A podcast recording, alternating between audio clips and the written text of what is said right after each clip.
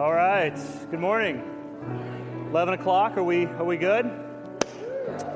It's good. It's good to see you. I wasn't up here during singing. I was downstairs hanging out with some people, so I just ran in. Whew. So we have our starting point group going on. It's like this group for people who are really just sort of investigating the whole Christian story and the Bible story and the Jesus story. It's very interesting. Well, they say to me between services, hey, do you mind, because this came up last week, do you mind coming down just maybe during the singing and before you preach, like, just to give an overview of how the Bible was formed and if it's trustworthy.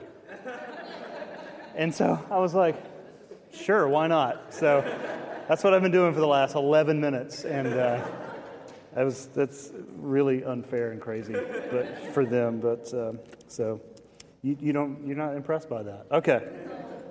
Um, all right, so we're in this series of teachings. Uh, we're in week six now. It's called Blessed and it's based on these eight statements that Jesus made back to back to back to back about uh, who's blessed, who God calls blessed, and uh, what, who are the kind of people that God blesses the world through.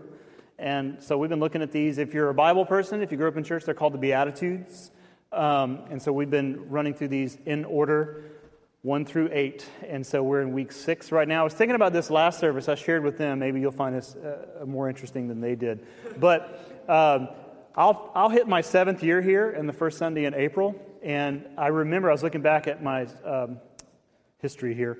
But the very first sermon series we did were, were, was through these eight Beatitudes. So it's kind of cool, kind of nostalgic. I should have done this in April, actually. But um, yeah, you didn't find that interesting either.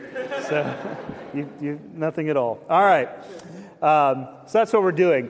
And today's uh, they're just little statements. They're just little things that Jesus said, like, bless is this kind of person, and then he names the blessing. And the thing about them, all eight of them, is that they're kind of upside down. They're kind of, they're very upside down. They're very counterintuitive. They don't sound right. They're just sort of backwards. And, and we would never, like, look at the things that Jesus mentions in these and think, wow, that is, that is what it's like to be blessed. Like, we would not read, blessed are the poor in spirit, and think, yeah, that's a blessing to be just impoverished of life of spirit, like of any energy. That doesn't seem blessed, and yet Jesus says these kinds of things all throughout. And um, but today's today's kind of turns a corner a little bit, and it's a it's a very intriguing.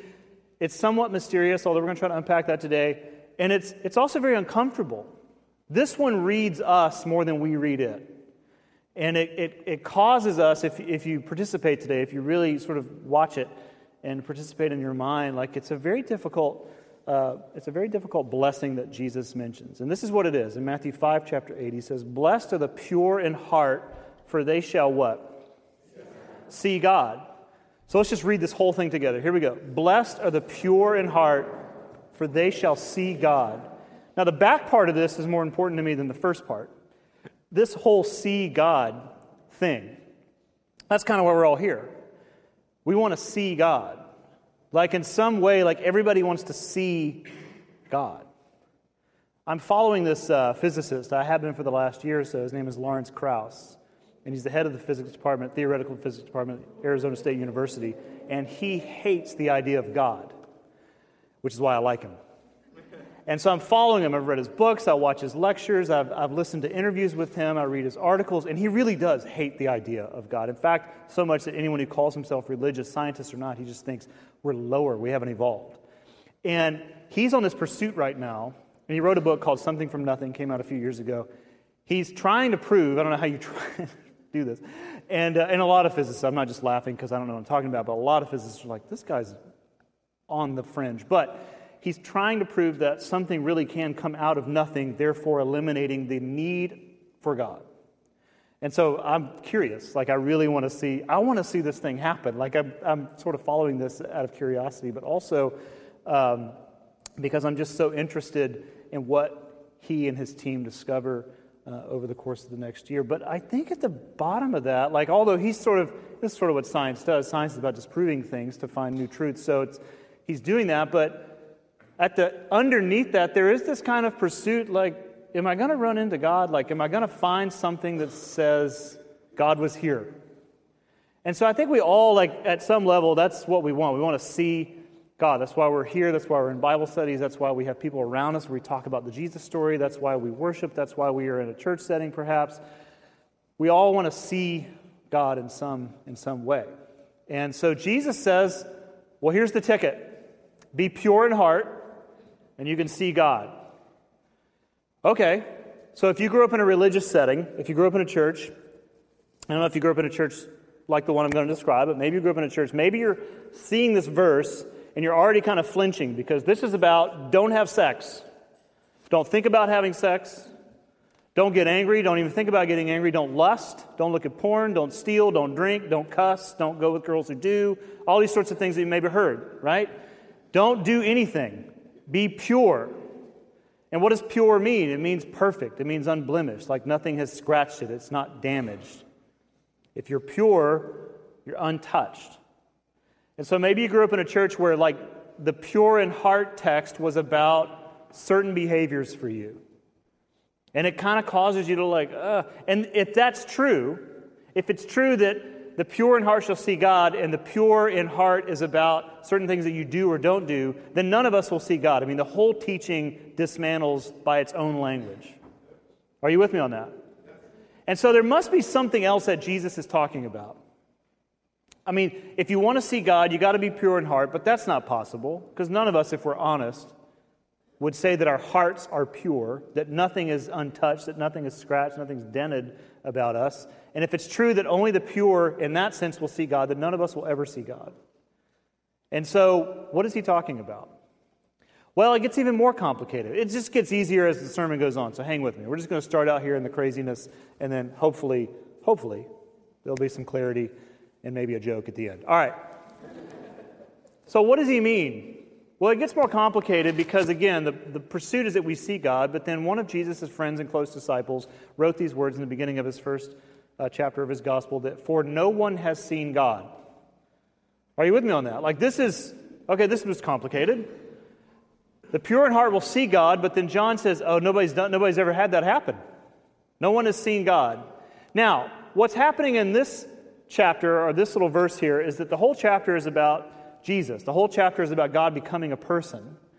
And what John will later say is essentially that if you've seen God, or if you've seen Jesus, then you have seen God. God is in the flesh. God became a man. God became a person. God put skin on. God moved into the neighborhood. God came to earth. I mean, this is what John's getting at in this whole chapter. But he also says that no one has seen God. And so there's some sense in which no one has seen God until Jesus showed up. But even then, it's just a human version, okay? So it's just really complicated. And so, all throughout the scriptures, God reveals himself in certain ways, but only in part. And even though John will say, God came to earth in the person of Jesus, it's not fully there. You know what I'm saying? Like, he's fully God, but it's still in a form that we can comprehend. It's still in a, a form that we understand. And so his statement about no one has seen God is true in a sense that we haven't seen God in his fullness, but we have seen him in Jesus, right? But those are two, I don't want to say different things, but they're not necessarily the same thing. The fullness of God, the, the, the creator of the universe, sustainer of all life, I mean, that God, like, we haven't seen that. And so John says, you, you don't, you know, no one's seen him. No one has ever seen him. So, what does Jesus mean when he says, well, the pure in heart, they see God. I mean, because no one's pulled a chair up with God at a coffee shop and had coffee with God. I mean, some people have, but they're kind of fun to talk to, you know what I'm saying? but, uh, but no one has seen him like that. So, what does he mean? Well, perhaps this word see isn't just about sight, maybe it has something else to it. Uh, John uh, later will say in chapter 1, he talks about Jesus collecting disciples. Um, I don't mean that like a, a garbage truck collecting trash, but um, although um, I, I, thought that was brilliant, but but you're not with me. It's okay. Your kids will understand it. All right. Um, so, first part of the story you can see on the screen. The next day, Jesus decided to go to Galilee. He found Philip and said to him, "Follow me." Now, Philip was from Bethsaida, the city of Andrew and Peter. And Philip found Nathanael and said to him, and this is very important We have found him of whom Moses and the law and also the prophets wrote, Jesus of Nazareth, son of Joseph. A couple things about this. The description of the Messiah, the Savior, that Philip gives Nathanael is less than ordinary. He says, We found the one about whom Moses and the prophets wrote, like the coming Savior. And then he lays it out. Here's the title it's, it's uh, Jesus of Nazareth, the son of Joseph. Jesus of Nazareth, son of Joseph. Now, for those of you who aren't familiar with the ancient Middle Eastern world, there's nothing in that sentence or in that description that's extraordinary. I don't know, one out of five people was named Jesus. I mean, it's a very common name. Nazareth isn't even mentioned in the Old Testament, it's that insignificant. It, it's, a, it's a nowhere town, right? The son of Joseph, who's Joseph? Exactly. He's a builder, he's a construction worker, he goes where the work is. And so the fact that the description Philip gives to Nathanael, I mean, it's so less than ordinary. It's like we have found the Savior, and it's Jim Bob from Locust Grove, Billy's son. Now you laugh, but that's actually the appropriate response. Next slide. Nathanael said to him, Can anything good come from Nazareth? Now, this question is layered, and part of it is theological, part of it is, well, part of it has to do with Nazareth. Part of it has to do with, like, does the Savior really come from there? Does he come from somewhere else? Bethlehem, I think, is the actual thing that we're looking for here, and whatever. But, but there's also this kind of sarcasm and, and cynicism in the question. Like, really? From there? And then Philip's answer to him is so interesting. What does it say? Come and see. No debate, no book, no article, no website, no link, no argument. Just come and see. Now, what does Philip mean when he says come and see? Now, the word for see is the word horao. Say the word horao. Very good. You, you pass. This is a very interesting word. Of course, it could mean, Philip means, all right, come with me, we'll get behind a tree, and I'll point Jesus out, and then you can see him. It could mean that. And there's a part of this that means, yeah, I see with my eyes. But this word also is connected to experience, to see. We say it like this Okay, let me see if I understand you. Have you said that before? Let me see if I understand what you're saying. Or something is explained to us and we get it and we say, Ah, I see. But you don't really see, you just understand. And so they use it the same way. It's layered. It's like, yeah, I can point to what I'm seeing and I see that. But there's also this component of experience. Empathy. To see and understand is to be empathic, to recognize, to feel, to experience. And so part of this, and Jesus will say uh, the word see a lot in John, and this invitation to come and see. Come and see where I'm staying, come and see what you will experience, come and see what you will see. Like there's all these different things Jesus would say to his disciples. Do you see? He who has eyes, let him what? See. What is that really about? That is about understand. Understand, experience, feel it, own it.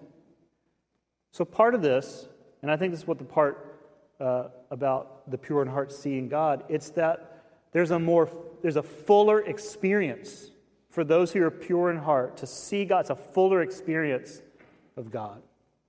So when Jesus says, Blessed are the pure in heart, we'll have to talk about pure in heart because that seems to be the doorway into this but they will see God. They will experience God more fully. Are you with me on that? So, the, the gateway or the doorway into that, to like experiencing God at the deepest level, at a very personal level, at an understandable level, has to do with this purity of heart. Well, what does that mean? Well, Jesus, again, as he does in a lot of these, he's not quoting himself, he's quoting the Old Testament. He's quoting the Psalms, or he's quoting some other part of the Old Testament. And I want to show you this in two parts. He's quoting Psalm 24. The first part of Psalm 24 says this The earth is the Lord's and the fullness thereof, and the world, uh, the world and those who dwell therein. Don't you like the word therein? I'm going to use that today. Um, for he has founded it upon the seas and established it upon the river. I mean, just to paraphrase here, this is Derek paraphrase, Sweatman version. Uh, this first part of the psalm is just establishing who owns the earth. Okay? who owns the universe, who has control over all that is. That's all this is saying. And then it asks a series of questions. A couple of questions here. Who shall ascend the hill of the Lord? Now, this is poetry, so just you know, put on your Dead Poets Society hat and think, okay, what is it saying here? It's about getting near to God. Who shall stand in his what? Holy place. That's key. We're going to look at a scripture in a minute that deals with that. Who shall stand in this holy place? Now, that is about total intimacy with God. And then it answers the question with a few things here. He who has clean hands and a pure heart. There it is. So Jesus is, there it is. He, he grabbed that and he put it into his own teaching.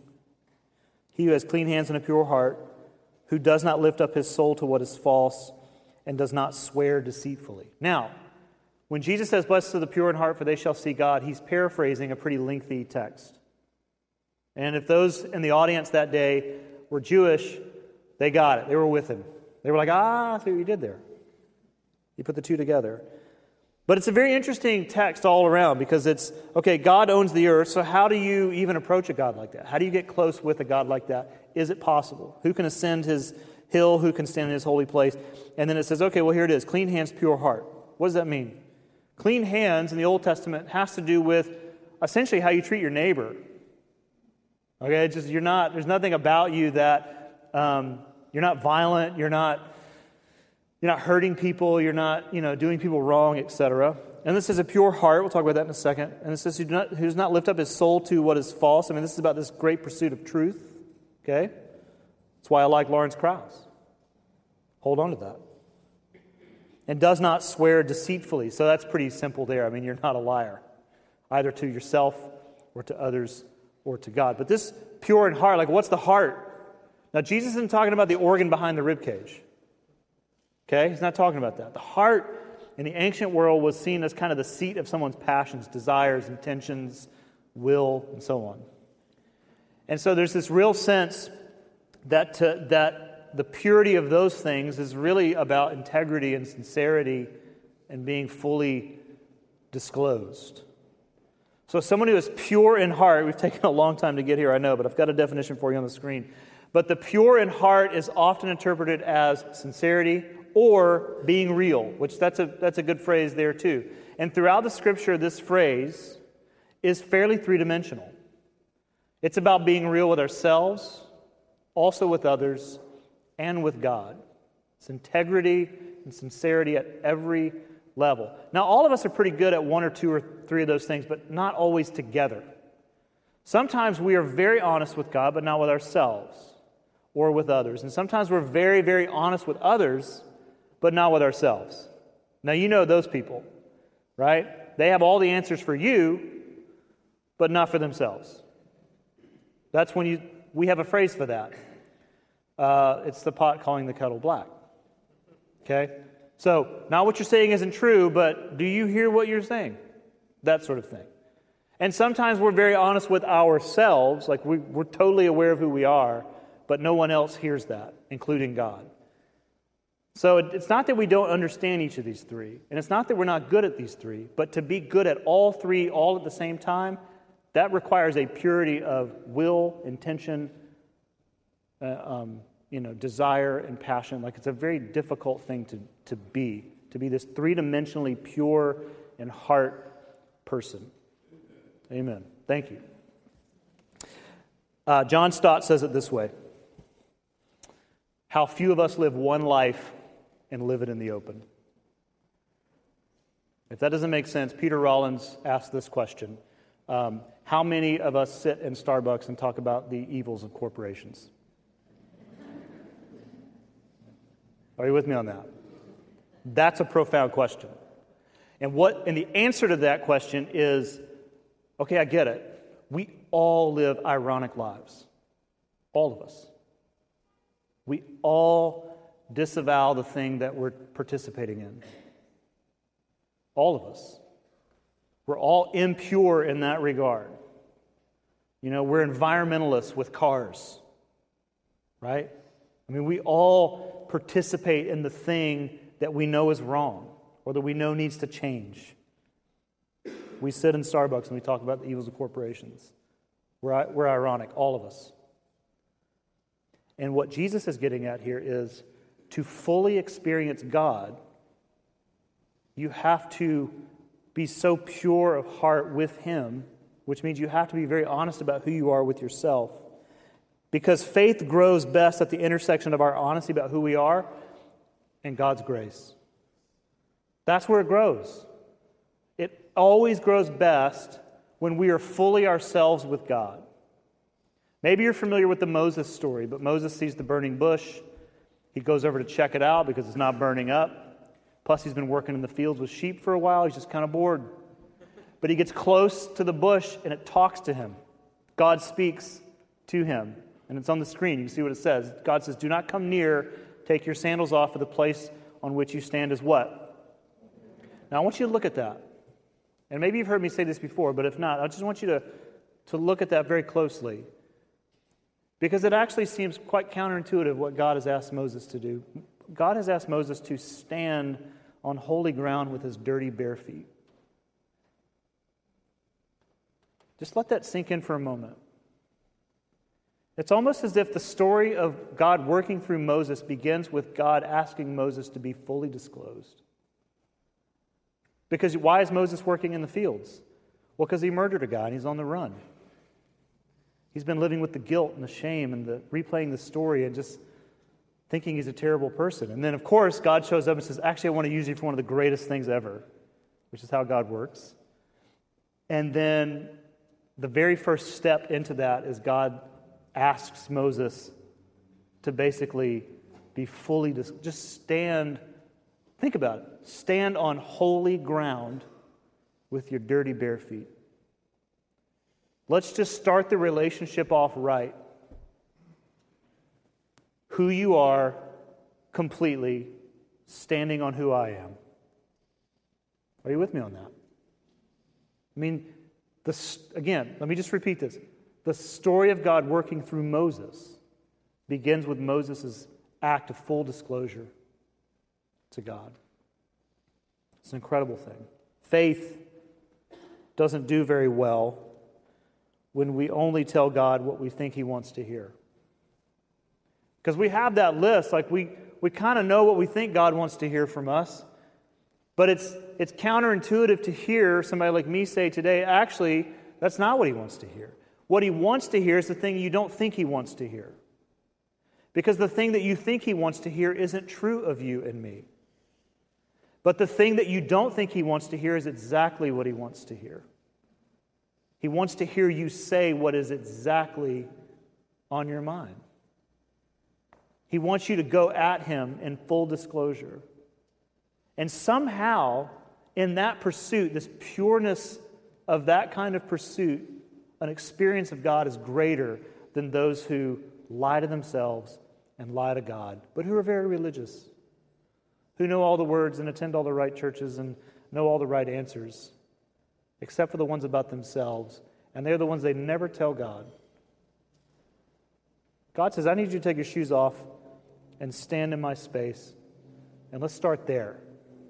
Let's begin there.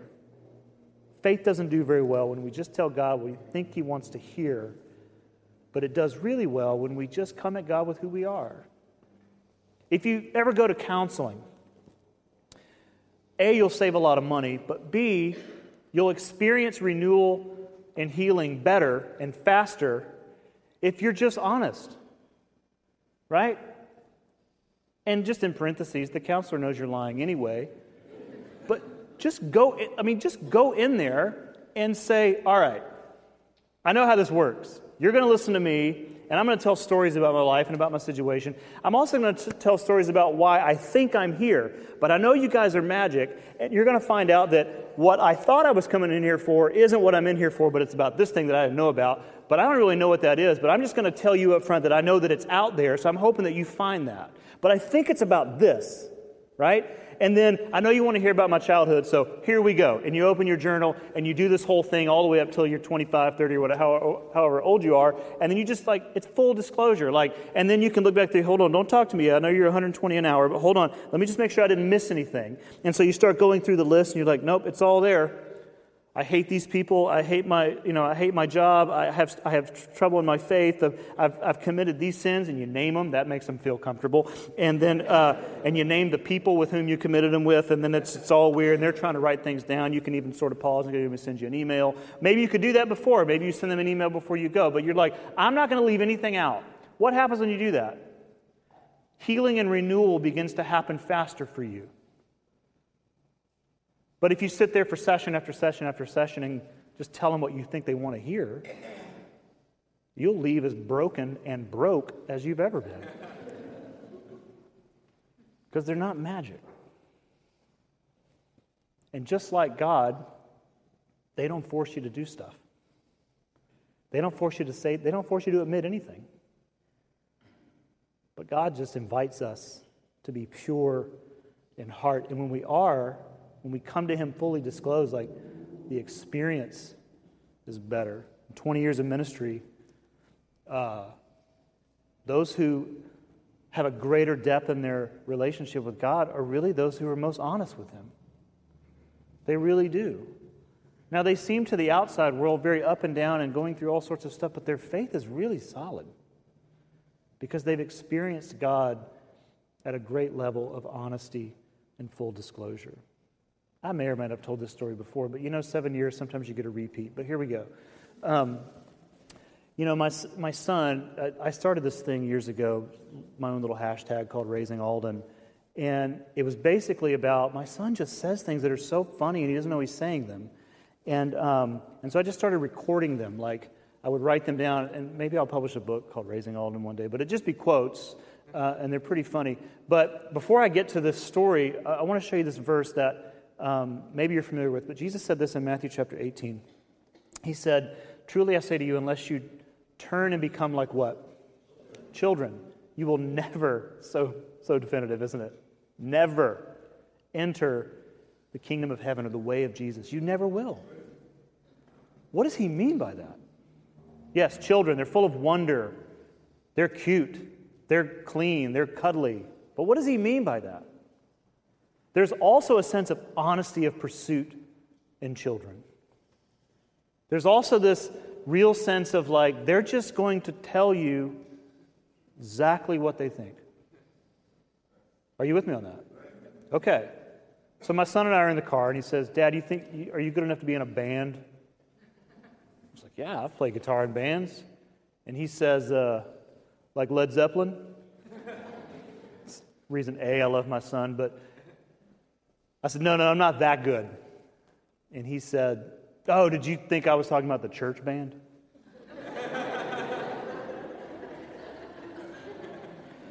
Pull over, text my wife, funniest thing I've ever heard.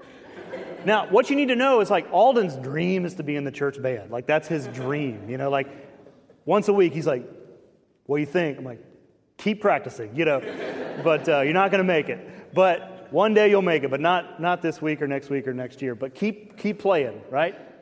And it sounds so offensive when he says it. Oh, do you think I was talking about that terrible band that plays for us on Sundays? Like, is that he loves Jeff? He, again, it's his dream to be in this band, but like in his mind, that's his only deduction. I mean, like satanic rock and roll that we love in our home, and church music, right? There was no in between. He's unfamiliar with Bieber. That's kind of a thing we've been protecting against. But he's unfamiliar with this other world, but he just went, oh, so if it's not that good, it must be this good. So that was his deduction. It's so offensive and honest. And it's just downright like it's rude. Are you with me on that? We all were children once, honest and offensive. And according to Jesus, residents of the kingdom. But then we grew up and we built walls. And we've been hidden and guarded ever since. And Jesus said, The pure in heart, the offensive, the honest, those who just say exactly what's going on, they experience God more fully than those of us who don't. Paul, writer of much of the New Testament, says it best. He says, For I have the desire to do what is right, but not the ability to carry it out. Can anyone relate to that? You can't? This is terribly scary. All right. Pure in heart, people, you can relate to this. There's a desire to do what's right, but you sometimes feel like you just can't do it. You always keep doing the wrong thing. Paul goes on to say, For I do not do the good I want, but the evil I do not want is what I keep doing. I mean, here's Paul. We put him on a pedestal, wrote a lot of the New Testament.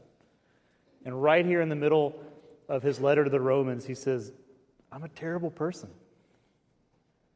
But the difference in us sort of being shocked by that and him saying that is that he, he knows that about himself. And he's willing to write that down and distribute it and say, yeah, I mean, if it came down to it, the stuff I really don't want to do anymore, I keep doing.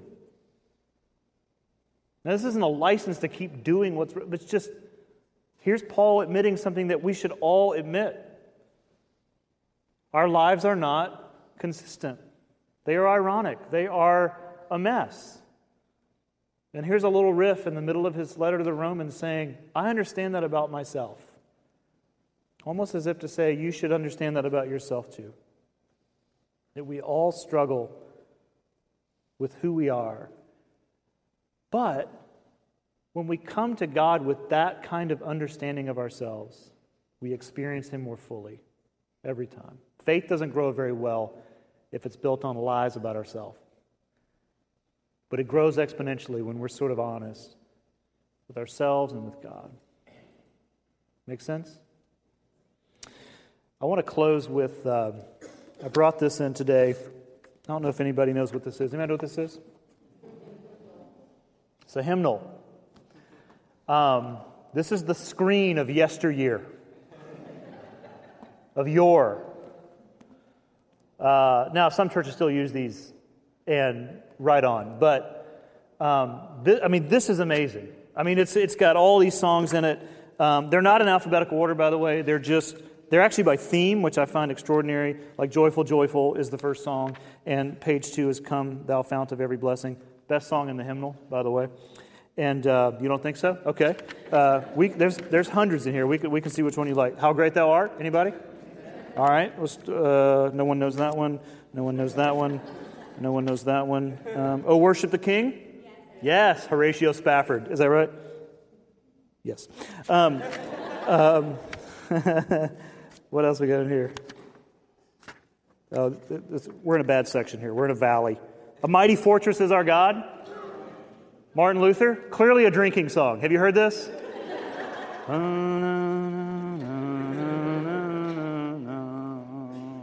Hey! It's true, it's true. It says text Martin Luther, music, local pub. All right. Uh, how majestic is your name? I'm not really a fan of that. Uh, I mean, I'm a fan of that truth, but not, not of the. So, anyway, there's all these great songs in here. And um, now I, I have this. The church I was working for years and years ago got rid of these because everything was on the screen and nobody was taking these anymore. And we did make them optional. They were available at the door, but eventually people were like, why are we, why are we fighting this? I mean, it's right there. It's in three places in front of me. And so people just stopped taking them. And then I was playing in the band quite a bit back then, and I noticed one Sunday that there were about three of these holding up a stage monitor. And I thought, that's just kind of sad, you know? And so they did this whole thing where they gave them away, and they're all like given in somebody's name and, and memory of somebody, and I, and I got one. And, um, but now, truthfully, seriously, I actually use this hymnal as a devotional reading because some of the lyric in here is just so profound. And if you're looking for a good devotional, buy a hymnal. I mean, you can just read them, and it's very devotional. It's very devotional. But I wanted to close today with reading uh, a song that you may or may not be very familiar with. Uh, if you grew up in the church, you're definitely familiar with it, but uh, it's called Just As I Am. And um, don't look for any cheesy transition. We're not going to sing this today. I'm actually just reading it as a prayer. I want to read this as a prayer to get us into communion. And what is communion but the reminder that we need God's grace? I mean, to stand in line and take communion is to admit we need God, it's an admission. And so I think this is a very appropriate song set in prayer form to get us into communion. And once I'm finished reading it, I'll just say amen. We'll probably say it together. We'll just do it. Everybody said. You can say amen. Um, and then you can make your way to one of the four tables around the room. And that's how we'll end our service day. We'll sing following communion, but this will pretty much be how we end. Uh, but I want you to listen to the words. There's a phrase in here, if you're not uh, familiar with the scriptures uh, very much, there's a phrase in here that can be sort of a tripwire. It's the phrase Lamb of God, but it's a phrase that's used for Jesus uh, in the New Testament. So that's what it's referring to uh, when it says Lamb of God. Other than that, you should be able to follow this right along. But just listen to the words as I speak these, and we'll make this our prayer before communion. The writer says, Just as I am without one plea, but that your blood was shed for me, and that you bidst me come to thee, O Lamb of God, I come. Just as I am, and waiting not to rid my soul of one dark blot. To thee, whose blood can cleanse each spot, O Lamb of God, I come. Just as I am, though tossed about with many a conflict, many a doubt, fightings and fears within and without, Lamb of God, I come. Just as I am, poor, wretched, blind, sight, riches, healing of the mind. Yea, all I need in thee to find, Lamb of God, I come. And just as I am, you will receive. You will welcome, pardon, cleanse, and relieve. Because your promise, I believe. Lamb of God, I come. And everyone said, Amen.